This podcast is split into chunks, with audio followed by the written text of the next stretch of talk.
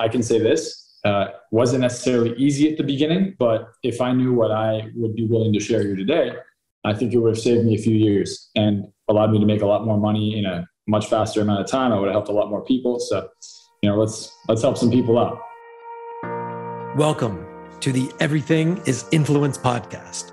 This podcast is dedicated to help you understand why human beings do the things they do and ultimately how you can work with human psychology to influence change and get people to do what you want them to. Whether this is your clients, your prospects, your kids, your spouse, or anyone you come into contact with, this show will give you the tools of influence so that you can become more, unlock your true potential, and serve even more powerfully than you already do. My name is Eli Wilde. Let's dive in. Hello, everyone, and welcome back to another amazing episode of the Everything is Influence podcast, where on each and every episode, we dig into the mindset, the psychology of an amazing entrepreneur, a person of influence in the world. And as always, we dig into the four levels of influence.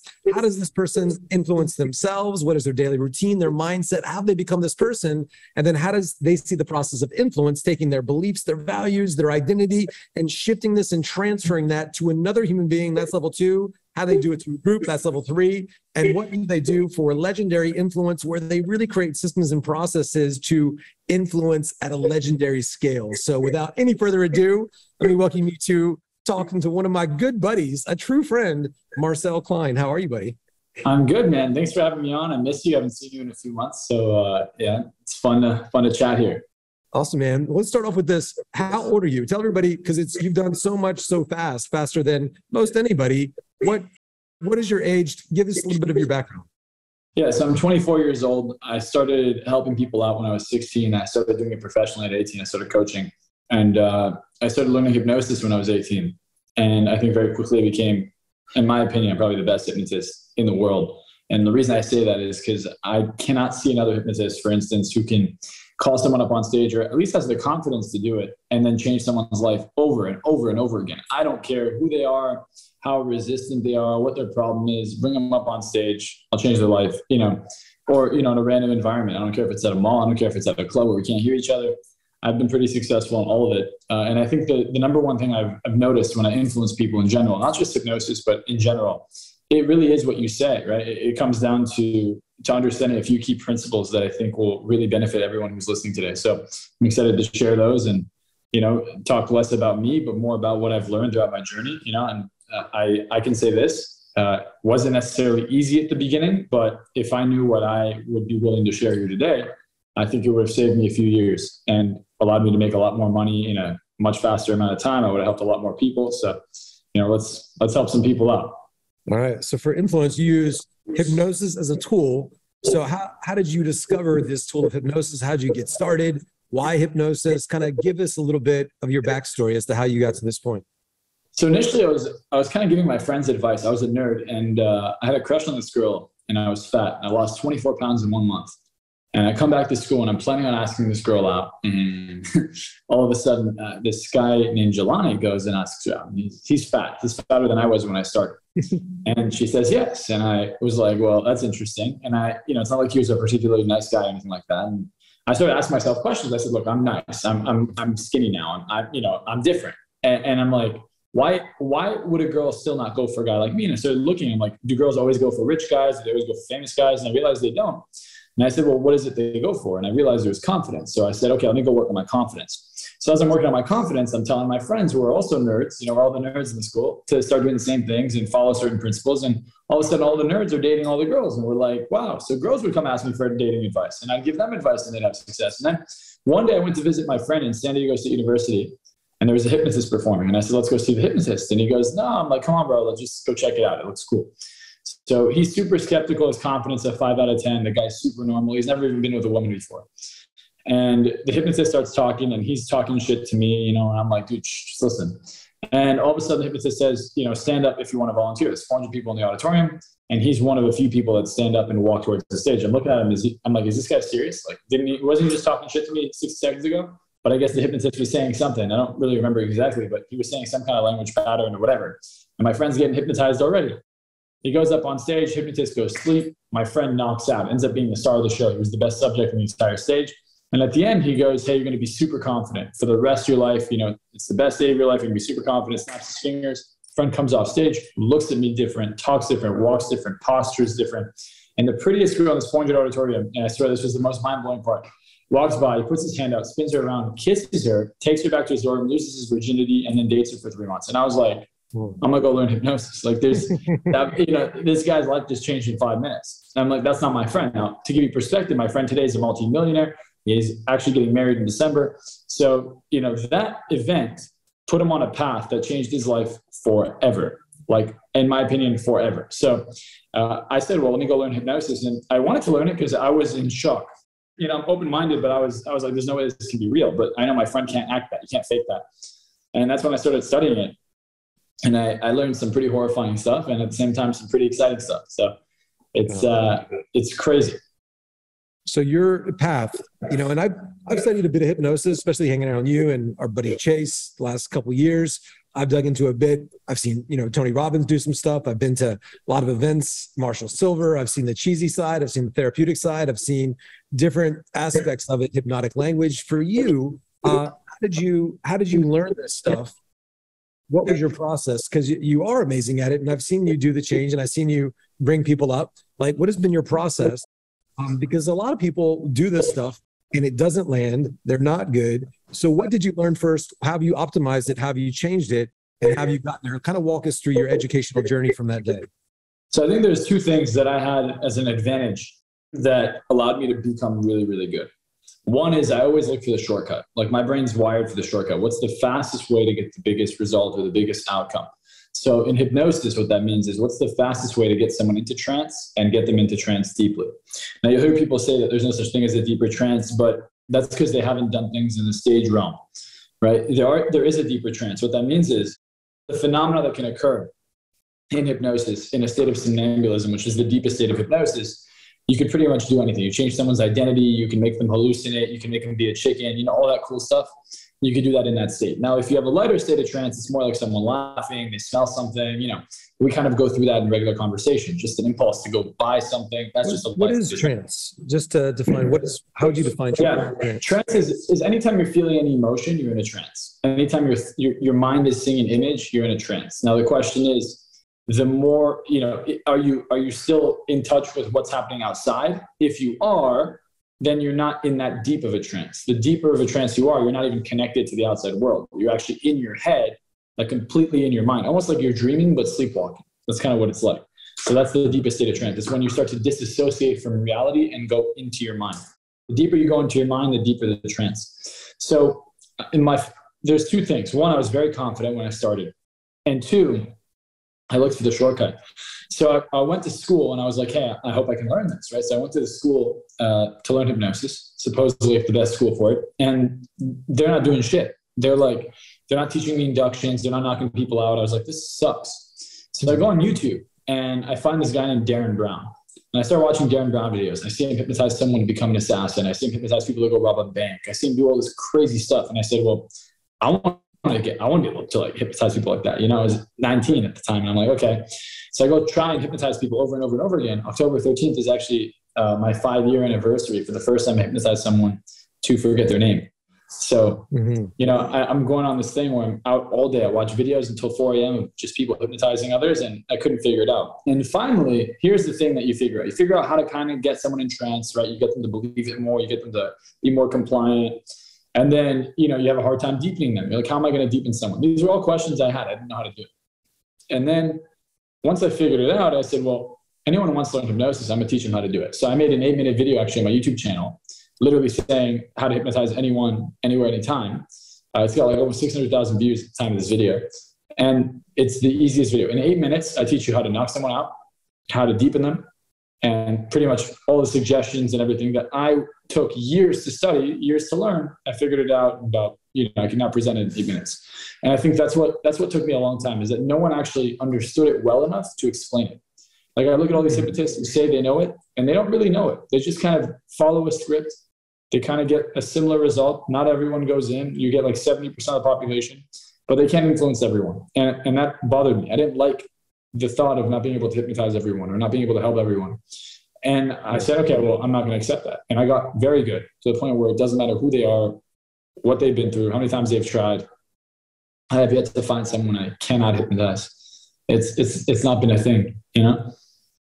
What what are the elements that what would you say that it takes for somebody to go into trance or to hypnotize somebody? Is it they need to be comfortable, they need to see you as an authority? Um, yeah, I think there's say it needs to be some pacing, like some some unique language. What are these kind of elements yeah. in your opinion? I don't think I don't think the script really matters. Uh, what you say as much as how you do it. I think there are three factors that are really really important. One is rapport and authority. Uh, two is speed. Yeah right? I like to do things quickly because even if they're resistant or they get in their own way, if you do things fast enough, they, they're not going to interrupt it. And I would say the last one is consistency, like like moving fast enough. So now you, you're doing things fast, but now being consistent in the process. And I think a lot of hypnotists are inconsistent, so they get inconsistent results. Sometimes they're confident, sometimes they're not feeling themselves. Like they'll be in an environment, right, that's not their office, and someone says, "Hey, can you hypnotize me?" and now they're inconsistent. They don't have the confidence, they don't have the, the authority, and that's why the results vary.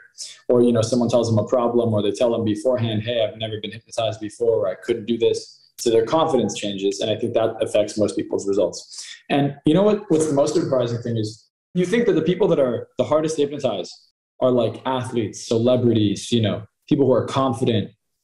They're the easiest. It's usually like the jock that's the easiest person to hypnotize and it's it's the nerd the really insecure person who's kind of in the corner they're the hardest yeah and and the reason being they're logical they don't use the imagination they haven't conditioned the imagination in their mind i think it's they're so insecure or fearful right and if someone is in a state of fear yes they're more compliant to authority but they're less compliant to hypnosis because fear is activating the amygdala to frontal cortex, which is necessary for hypnosis, is pretty turned off. Uh, and I think that's the problem. Like you said, comfort, right? So rapport. It, it's difficult to even create rapport with someone like that. You have the authority, you have a different kind of rapport, but you don't have the you don't have the necessary comfort to hypnotize them. Mm-hmm. So you saw this magic happen, and I've seen a lot of hypnosis. I've seen you do it.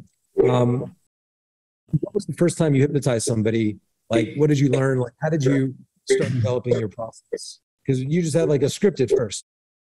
Yeah, so I was watching these YouTube videos of someone just getting knocked out, and I was like, "How do I do this?" Right. So I'd listen to their words and I would try and copy them, and it wasn't working. And I remember I was at UCLA, and I was doing this every day for two weeks, and I was trying to figure out how to hypnotize people. And every day I'd go out all day, all night trying to hypnotize people. I'd try to hypnotize my friends, and they would go in for a second, they'd come out, and I'm like, "Why isn't this working?" Like this, it was actually upsetting me. And I remember I, I, got really congruent and I was like, okay, I'm hypnotizing someone right now. I was at, walking around UCLA. My sister was there. I went to visit her. And I go up to someone. And the difference this time was that I did something before I hypnotized them. I told them, I planted a suggestion. I said, when I see the word sleep, your eyes are going to close, your body's going to relax, and you're going to focus on the sound of my voice. Before that, I would just say sleep, and they wouldn't know what to do. But I didn't understand, I had no experience. So I said sleep and then, bam, this person literally just goes into trance. And I was like, oh, now I understand. You got it's the pre-talk. It's it's the framing of hypnosis that is actually almost more important than trance. If you frame it properly, I could just look at an entire room and be like, sleep, your life's changed. Next, anything, right? And that's what I realized. I realized it's the way you frame it and the confidence you have when you frame it. And here's a lesson I'd give a lot of people. No one knows what you know no one knows what you don't know right so it's it's one of those things that oftentimes you may not feel that confident but nobody knows how much you know or how good you are right? So as long as you're confident enough and you frame it properly you'll get the outcome. That's that's actually where i wanted to go next because you said confidence and looking for shortcuts. So confidence when you try something for the first time or you're dealing with another human being there's a lot of error or crazy or there's a lot that is seemingly out of your control. So how does one you how do you generate confidence in a situation where anything could happen? And I've gone out with you to restaurants and seen you in, in public places where it'd be very easy for a person to not to be confident. How do you generate that certainty and that confidence within yourself with so many variables happening? most people rely on confidence based on external events. So they'll look at what's happened around them and what's happening in order to feel confident. So you're around your friends, it's your birthday, everyone's there for you, you're confident. You know, you're somewhere else, uh, no, you don't know anyone, you don't feel comfortable, you don't feel confident. And I've learned that confidence, real confidence, I call it true confidence, uh, is not based on your surroundings. It's actually an internal thing. And what that means is you have such a strong belief, you're so confident in who you are and the value you bring and the ability you have to actually create anything you want. So if I see someone who's a billionaire, I see someone who's got, you know, a pretty girlfriend, whatever it may be, I know I can have it too, right? So that's that's the confidence inside internally.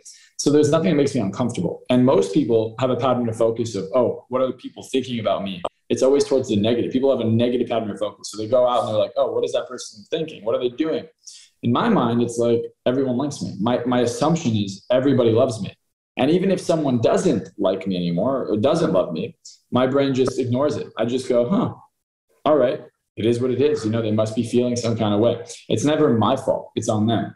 Now, obviously, I'll reflect, especially when you do what you know what we do. We have to reflect on our behavior and see what we could have done better. But you know, when it comes down to confidence, it's not me; it's them. You know, and that way, it never falls on my value. I'm not questioning my worth.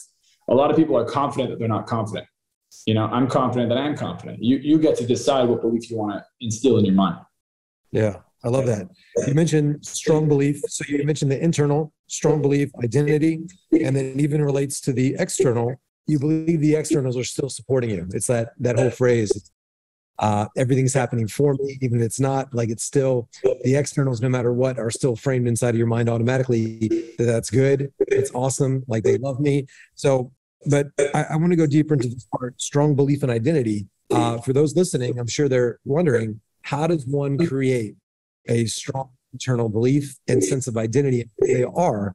How do you condition that where when there's so many variable factors and things not going your way sometimes, how do you stay true to that? How do you lock that in? How do you, how does one maintain that through unforeseen circumstances? Yeah, so I'll give you a perfect example of this. You have a business, you're an entrepreneur uh, your business is going well. All of a sudden, something changes. There's a variable, right? Something happens. Now you have an unnecessary bill or a lawsuit or God knows what. So you're going through this tough time out of nowhere. And the brain takes what's happening in the present and it tries to predict the future.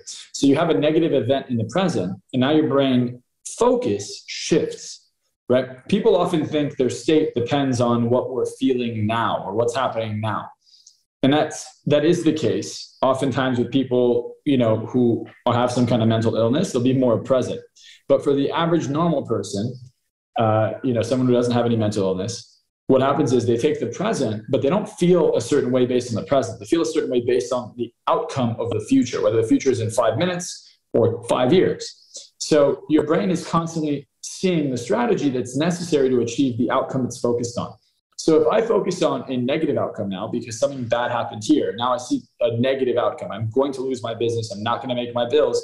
My brain doesn't care about being successful or happy. It cares about achieving the thing I'm focused on. That's all it cares about. So people don't realize that emotions are strategies. So if I want to fail, what do I need to feel? I need to feel fear. I need to feel stress. I need to feel hopeless. I need to have all these negative emotions. And then what happens? My actions then are not productive. They're not resourceful. They're not going to get the things I want. And then I fail. It becomes a self fulfilling prophecy. But if something negative happens and I have this crazy focus, this crazy sense of belief, faith, right? Like people have a lot of faith in religion. Why not have faith in your own ability to succeed? Right? So you have this crazy faith that you're going to make it work no matter what. Now you're excited, you're motivated, you're unfazed by the thing that's happening. If anything, it drives you more because you're like, oh, challenge accepted. Now, bam, you're in a much more resourceful state and you somehow make it happen every time. Now, whether you actually make it happen or not, ask yourself this question What's a better emotion or a better strategy to go and deal with a situation like this? Most people are focused on what's not going to happen. They get on a sales call, they're focused on people not going to buy right? They go to get a phone number or talk to someone, they're focused on how they're not going to like them. People who are really confident focused on the positive outcome. They assume it already happened before they even happen. So if I get on a call, I already know it happened. I know it's going to work. I'm at a seminar, I know everyone's going to love it. Right. So that's that's the shift people have to make. They have to focus on the thing they want, not what they don't want. And a lot of people have a weak focus muscle. So you got to work on it. You got to become aware of it, I think, more than anything. People just aren't aware of it. Here's the easiest way to become aware of it you feel bad means you're focused on the wrong outcome. If I feel like shit, I feel stressed, I feel bad, means I'm focusing on a negative outcome. But if I feel excited, invigorated, right? I'm motivated, I'm hungry, I know I'm focused on the right thing. I call it mm-hmm. emotional compass. What makes you uh, excited, like personally? Are you focused on the right thing? Like, what are you focused on those moments? What makes you excited? You said if you're focused on the right thing, you feel excited. What do you focus on in those moments specifically that get you excited? Yeah, at this point, you know, it's happened to me at least almost a dozen times where I'll have my bills due the next day, sixty, seventy thousand dollars, payroll, rent, car payments. I'll have like a thousand dollars in my bank account, and I'm like, how am I, how am I going to make it work? You know, and usually when it comes down to crunch time, my stress goes to zero you know, and I almost chill. Like I'll go play PlayStation with my friends. I'm like, let's go to dinner. You know, I'm in a good mood. I just know it'll work out. I don't know how, but I have this crazy belief that it's going to work out. And we'll go out and out of nowhere, someone will send me a DM like, "Hey, I want to work with you one on one," or, or all of a sudden, you know, I'll, I'll, meet someone, I'll run into someone, something will happen. A client that I talked to a year ago suddenly came across some money and they want to work with me now. It, it's just so weird. I'm not, you know, I'm not religious by any means. It's not like I believe in the universe, but it somehow always seems to work out in that strategy. And now, obviously, my business is much, much, much more stable, and you know, I'm very consistent. I don't have that problem.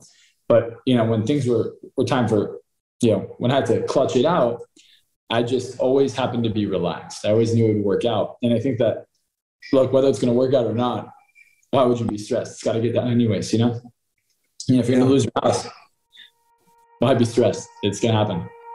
Hey, it's me, Eli, interrupting my own podcast here to share with you something that I learned from my mentor that has really served me well. And that is where focus goes, energy flows.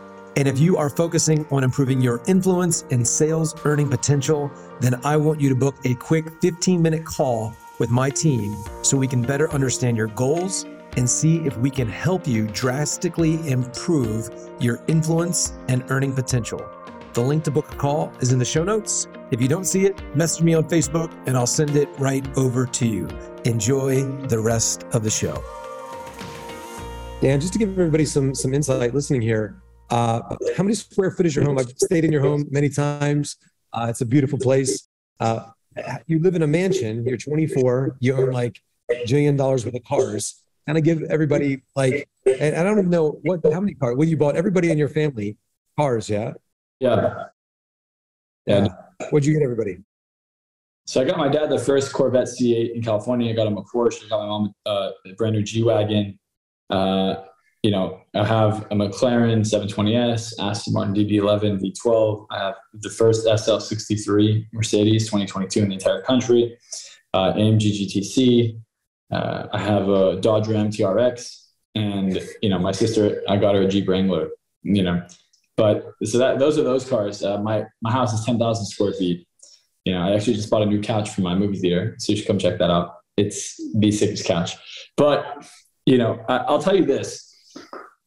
Initially, when I when I made the decisions to get more cars and things like that, like like I'll have an amazing couple of months, and then something will break, something will happen, a variable you could have never imagined, you know, and then, bam, you know, my body wants to get into stress. I'm like, how am I going to pay all this? I'm going to ruin my credit.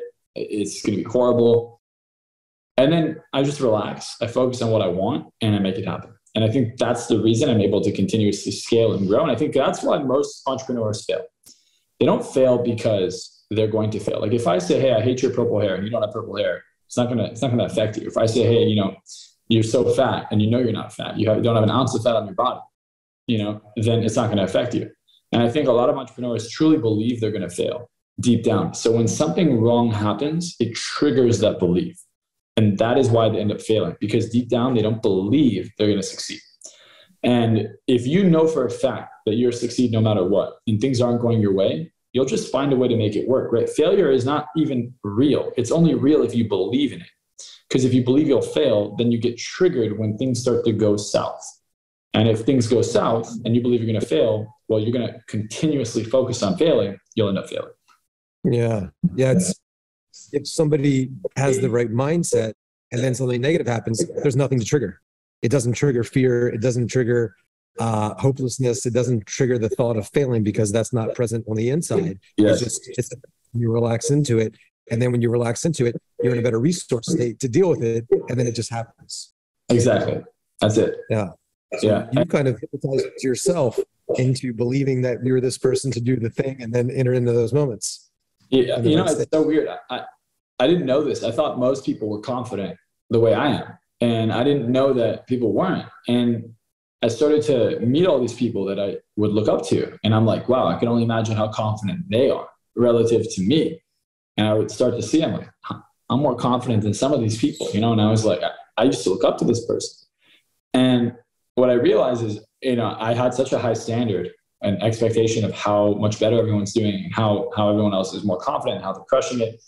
And this is what I've learned. You know, if you truly if you truly understand this one thing, and it's that no one is necessarily superhuman. You shouldn't pedestalize anyone. Everyone's a human being, right?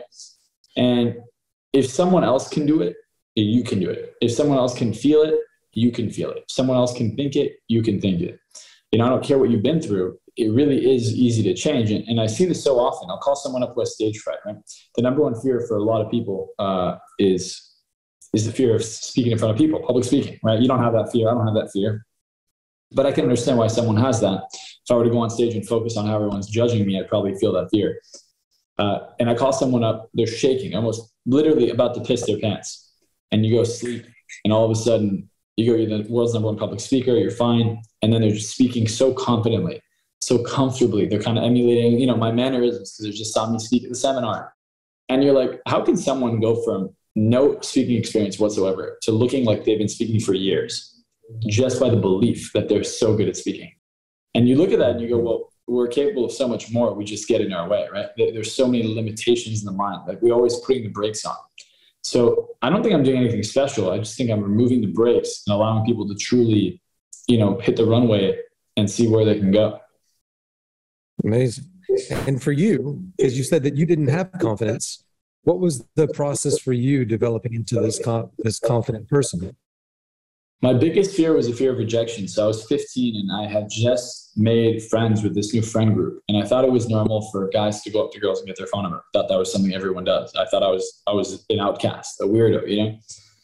And I talked to one of the guys in the group that I was the closest with, and I told him like, "Hey man, can you can you coach me? Can you take me to the mall and, and make me do this?" And he's like, "Yeah, I'll take you to the mall, make you do this." So we go to the mall. Little did I know he actually doesn't do this, but you know, he at least he played the part of that I needed him to play. He was he was my coach at the time, and I made excuses for like seven eight hours. And I'm like nauseous the whole time. My hands are sweating. You know, my shirt's probably wet at this point, just from anxiety. You know, I probably burned like four thousand calories just walking around the mall from stress. And finally, the mall's about to close and I see these three girls walking up, walking by, and I just went up to one of them and I said, "Hey, I think you're really pretty. Can I get your number?" And I said it in a really not confident way, and all of them laughed at me and walked away. And mm-hmm. in that, it, it, was so it was so different than what I expected. I instantly became confident. Like that to this day, I think that's the worst reaction I ever got ever. And that was the first time I, I went up to someone. And moments later, I went up to someone. I was 15, I had braces on. I went up to someone who was 24, my age now and I say, "Hey, what's your name?" She tells me her name, and she looked like a like a beautiful version of Iggy Azalea, like a like a hotter version. And I said, uh, "Cool. So what's your number?" She goes, "I have a boyfriend." I said, "So what is it? What's your number?" She gave it to me anyway. I was 15, and I didn't care about the number. I cared about the feeling I got. I was like, "Wow, that was a good feeling." Like the feeling of facing your fear, and it's not a big deal anymore. So I went to the mall every day for two months, and I would do this eight hours a day. I did not care I would talk to guys, I talk to girls, I, I, I, I would talk to everyone. I'd befriend as many people as I could. And by doing that, my confidence grew exponentially. And by the time I came back, I didn't care. I didn't care what people thought. I was so comfortable with the feeling of uncomfort. Second, I felt uncomfort, I went for it. Tony Robbins is a wonderful quote. I heard at a seminar when I went to it. He goes, "If you can't, you must." And I'm like, that's that's pretty much what I was doing. If I felt I couldn't, I would. You know, and that's that's how I grew my confidence. Amazing. You created those positive references inside of you. Uh, so, you know, two questions. One, um, if folks are listening to this, they're going to wonder because hypnosis is a great tool for yourself, others to help. Uh, if somebody wanted to learn, they could watch your eight minute video, or where else should a person go if they wanted to get better at hypnosis? Yeah, I have a few courses that actually teach people hypnosis. Um, you know, I'm not going to teach you hypnotherapy, but I'll teach you fundamentals. And if you go practice, you get really good. On YouTube, I even have free content that you can learn from. And you know, a lot of people think this is the number one thing. You know, it, you'll see me hypnotize someone in a matter of one second, and you'd be like, "Oh, he must have done something special." Everything you see that's happening is exactly what is happening. It's not like I'm doing anything special. And that's what people don't realize. It's like, was it the word? Was it the way he said it? Did he look at them a certain way? What, did he do something, some gesture? No, you know, and I, I, think that is where people get in the way. They, they, they refuse to believe that what they see is exactly how it's done. And I think if you are observing it, observe it for what it is. And if you see it for what it is, you'll be good very quickly. The shortcut is to look at what someone is doing and realize there's nothing really going on. It's not magic. Nothing's going on behind the curtains. It's, it, it's what you see you know, and I think experience, go practice. That, that's the best way to do it. You know, if you want to really learn, you can come to a seminar of mine, you'll learn it. You know, there's a, there's a lot of ways to learn. But the biggest thing is if you're going to learn it, don't just learn it because you want to make people knock out. Learn it because you want to understand how people think. That is, I think, the number one advantage. It's, you know, putting someone to sleep is cool. Like, I, I mean, it's, it's a cool party trick. It's a cool thing to do in front of seminars. It, it's entertaining but it's not what what I think I got from hypnosis. I think what learning anything about the mind uh, has helped me do is I walk into a room, you know, I'll be at a urinal in Dubai at a restaurant. Next to me will be Jason Derulo, and I'm able to befriend him in 30 seconds. Right now I'm at his concert the next day. We're working out with friends, you know, and uh, we were going to do real estate together. I just didn't pursue it. I got busy, right? So, and he got busy too. But uh, you look at something like that. You look at I meet Logan Paul in the middle, you know, of the street. Like he's coming out of a restaurant. Bang! I get him to give me his number. You know, uh, and that turned into me hypnotizing Jake Paul and working with Jake Paul. And you look at all these things, and it's like, well, hmm, what was it that allowed me to do it? Well, I think understanding the fundamentals of the mind has allowed me to not just connect with some pretty wonderful people, but has allowed me to really not just make a fortune. I mean, I made so much money in my life, 24. I didn't even this is beyond my wildest dreams. I didn't think I would ever make this much money. Not even as a doctor, not as anything. I never, I didn't even know it was possible to make money. So I didn't, it didn't conceptualize it. I think learning how people think was the number one aspect and the ability to not just be successful, but be happy, make friends, attract wonderful people. Like my friend group, everyone's amazing. You know, I got people like you. I got people who are loyal, people who are loving, real, you know, people who are real and you can count on. And I think that a lot of people have poor judgment because they just can't understand people. They just are not paying attention to the things they should pay attention to. So if there's anything I learned, it's how people think. Yeah, one of the things that really helped me early on in my my selling, speaking career, and all that, I became much more. The word would be intention in my communication, and I became more connected to and concerned with what's happening inside of a person at the deep levels versus what's outside. Yeah. So could put up a, a, front or have a nasty look on their face, but I know there's a part of their their heart that's beating. I know that they're a human. They've got this subconscious mind. They're like an inner child, and that inner inner child, the subconscious, like a five year old inside of us. So I'm talking to a child, and I know that if I communicate in a certain way, and I'm I'm speaking, I can be warm, I can be loving, and I'm I'm playing around with that sensory acuity, but I'm playing with the energy inside of somebody. And I think that we all have a need to connect, a need to grow, a need a need challenged. And so even as I'm getting the resistance, I'm like, I'm, this is for you. And so there's a positive intention and a an ability to push past the mask and the facade and connect with what's real. And I, have a belief that all this are all energy, all of that. And I think that's allowed me to bypass certain resistance that other people might see as reactive, be it somebody saying no or stink look on their face or like rolling their eyes or whatever. I just like I'm I'm connecting to that part of them. And if I'm in the right energy and I'm resourceful, playful, warm, connected, certain, authoritative, moving with that energy, I believe that I can get them. And I believe it's also going to be fun. So I'm also enjoying the process where I'm not contracting inside of it. So that allows me to connect deeper, which is, you know, it's not really hypnosis, but I'm, I'm connecting with that deeper part of a person's that mind. Is, that is hypnosis, by the way. But yeah, yeah, and, and then sometimes too, I'll I'll get into a certain which is a little different than than you do. You're very direct in it, so it's fascinating too when you can begin to through storytelling or direct commands be able to influence somebody's thoughts and feelings. And if you have the right intention to connect and to serve somebody powerfully in this moment, it's a fascinating process, this whole communication jam. The other part of this, so you've learned this, and now I, you know, getting into the other levels of influence is what's influenced you, kind of how you build this into a business is where I want to go next. Like level two influence is where you take it to other people. We've touched on that, but systematically doing this level three influence to groups and creating a business out of this. Um, there are a lot of people out there that teach hypnosis, that do hypnosis, um, way older than you, more experienced than you, but not as Yeah. successful. How have you taken this into a, a business? You know, I think a lot of people have a, li- a negative relationship with money. And I think that they see money as a, big thing. And I used to have this. Like, I would work with someone for hours, and I'd get to the end of the session, and I couldn't ask for money. You know, I would I would hope that they would remember to pay me, and then they wouldn't, and they'd act like they you know forgot, and I would not have the balls to ask them. And you know, I, I had a, just a horrible relationship with money, and then one day I lost both my dogs, and then the pain was so great there that the pain of asking for money was nothing. I didn't care. So I started asking for a lot of money. And, you know, now I charge people a million dollars a year to work with them one on one, you know, and I have clients that are trying to work with me one on one every day. Like every day I have people offering, and I'm really, really picky with it. And, you know, a lot of people say this and they really actually say it and they're full of shit. I'm really not. You know, I really do have an insane amount of people that want to work with me. And it's maybe because we're running ads, maybe it's because I have a few Instagram and YouTube videos that are doing really, really well. You know, I don't really know where it comes from. I, I do know this though.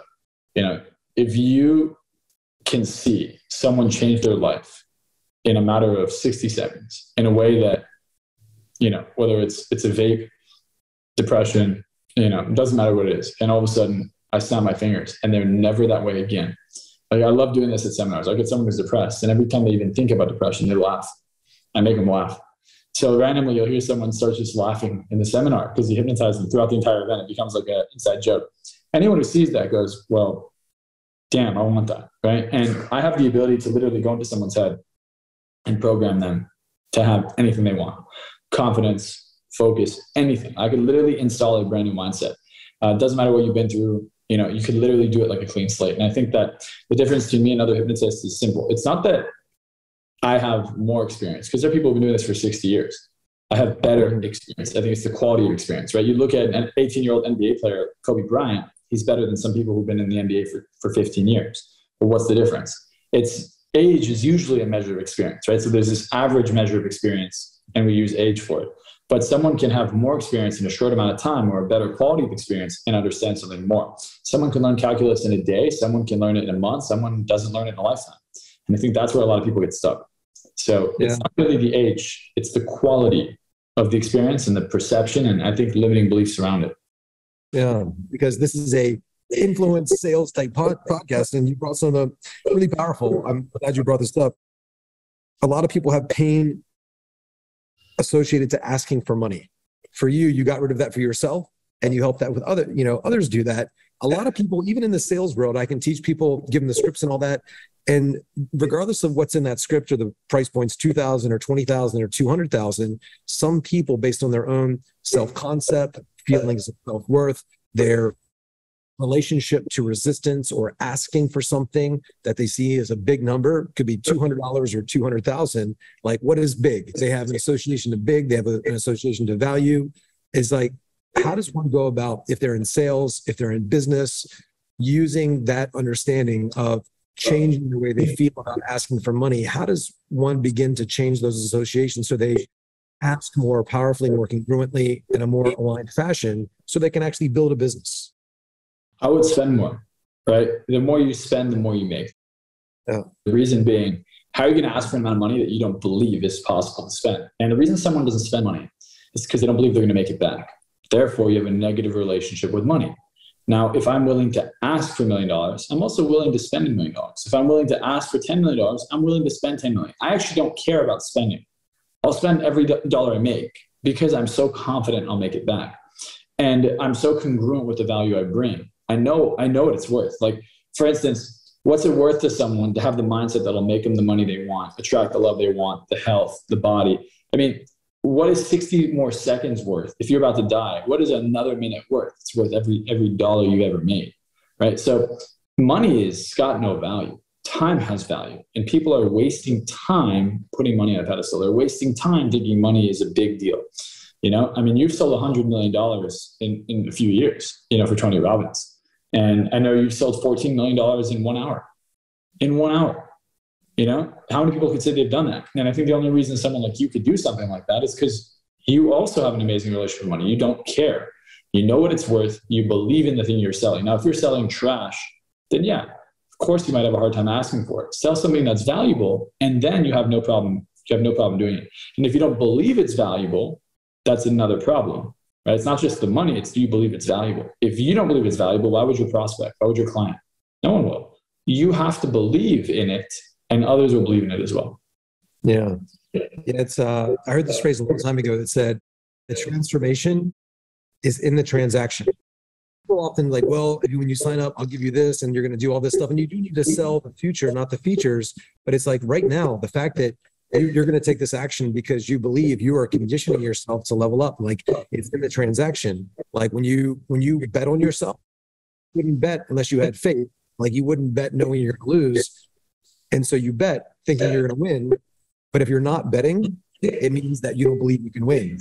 Like if, if I say, oh, I, I saw that that football game, I knew they were going to win. Well, why didn't you bet? Well, I didn't bet because I really didn't know. And so by people not investing, what they're saying they don't believe in themselves, which regardless of the program, you need to fix that right now. So right now you have an opportunity to create this transaction to transform yourself because really what you're doing it's you're betting on yourself and you do that because you believe in yourself but if you don't want to believe in yourself if you don't want to have a stronger belief in yourself you just keep on going doing whatever you're doing i always tell people it's the fact that you don't believe that you're going to make it is exactly why you need to join the program like the fact that you don't believe in yourself is why you got to join you know like if you believe in yourself awesome join anyway if you don't believe in yourself you have to join or you're going to stay where you're at like you said, you know. So either way, uh, I mean, I I spend money on every program. I know you buy every program, uh, you know. But it, I find the funniest thing is the most unsuccessful people I find are the ones who are the least willing to actually join a mentorship. Oh, what does this person know? Snake oil. You know, you hear this all the time. like snake oil nonsense. I don't need to learn from them. Oh, that's I'm not a loser. Like I hear people say this all the time. They're like, oh, bro. Like, I'm like, hey, you guys, you guys should come to my seminar. Sometimes it's my friends, and they're like, oh, uh, you know, I'm not a loser. I'm like, what does that mean? They're like, well, you know, I don't. What, what am I do at the seminar? Like, just a bunch of losers there. I'm like, yeah, well, these losers pay five to ten thousand dollars a ticket, something you can't even afford. So, you know, maybe whatever these losers are doing must be working right? And it's just it's just funny the perspective. It's always the people who are the least successful that view it as a, a bad thing. Yeah, yeah. So I, want to be respectful of your time. Um, is there anything that I didn't ask you that I should have asked you that you think would benefit the people listening right now? Yeah, you know, I'd like to actually give them a free gift. So anyone who pretty much listen to this and you want to get hypnotized by me, follow me on Instagram. My Instagram is at Marczell M A R C Z E L L and send me a DM. Uh, just say Eli Wilde and give me your email and your phone number, and I will send you a hypnosis audio that hypnotizes you to become more successful and more confident. You listen to it nine minutes every day, every morning when you wake up, and within a month, it's going to condition your brain completely differently. So, uh, if you want to do that, just send me a DM with Eli Wilde, right? Your email, your phone number, and we will send you that audio. Dominate your day. Awesome. Yeah. I'm going to check it out myself. And uh, yeah, that was going to be my next question. Where can people find you? But uh, we'll make sure we put that in the show notes. And um, hey, buddy, it was uh, it was great connecting with you as always. And I'll, I'll have to make it out there soon, or you'll have to come out of your New Year's. I'll come, I'll come visit you soon as well. Thanks awesome. for having me on, and uh, hopefully this helps some people out. Yeah, appreciate you, buddy. Much love. Uh, and to everybody listening, this has been another amazing episode of the Everything is Influence podcast. Um, hopefully, you will act on this content and begin to work on the part of your brain and your mind, your subconscious that runs the whole show, makes your heart beat 100,000 times a day. And it's these deeper levels of understanding yourself and others and how to communicate at that deeper level is what's really going to take you to the next level. So until the next time, see you soon. Hey, this is Eli. And if you got a ton of value out of this podcast and you are committed to leveling up your influence or sales skills, then I want to invite you to speak with my team using the link below in the show notes. Now, I only want you to book this call if you are truly committed to making real change. So if that's you, check it out. And until next time, be influential.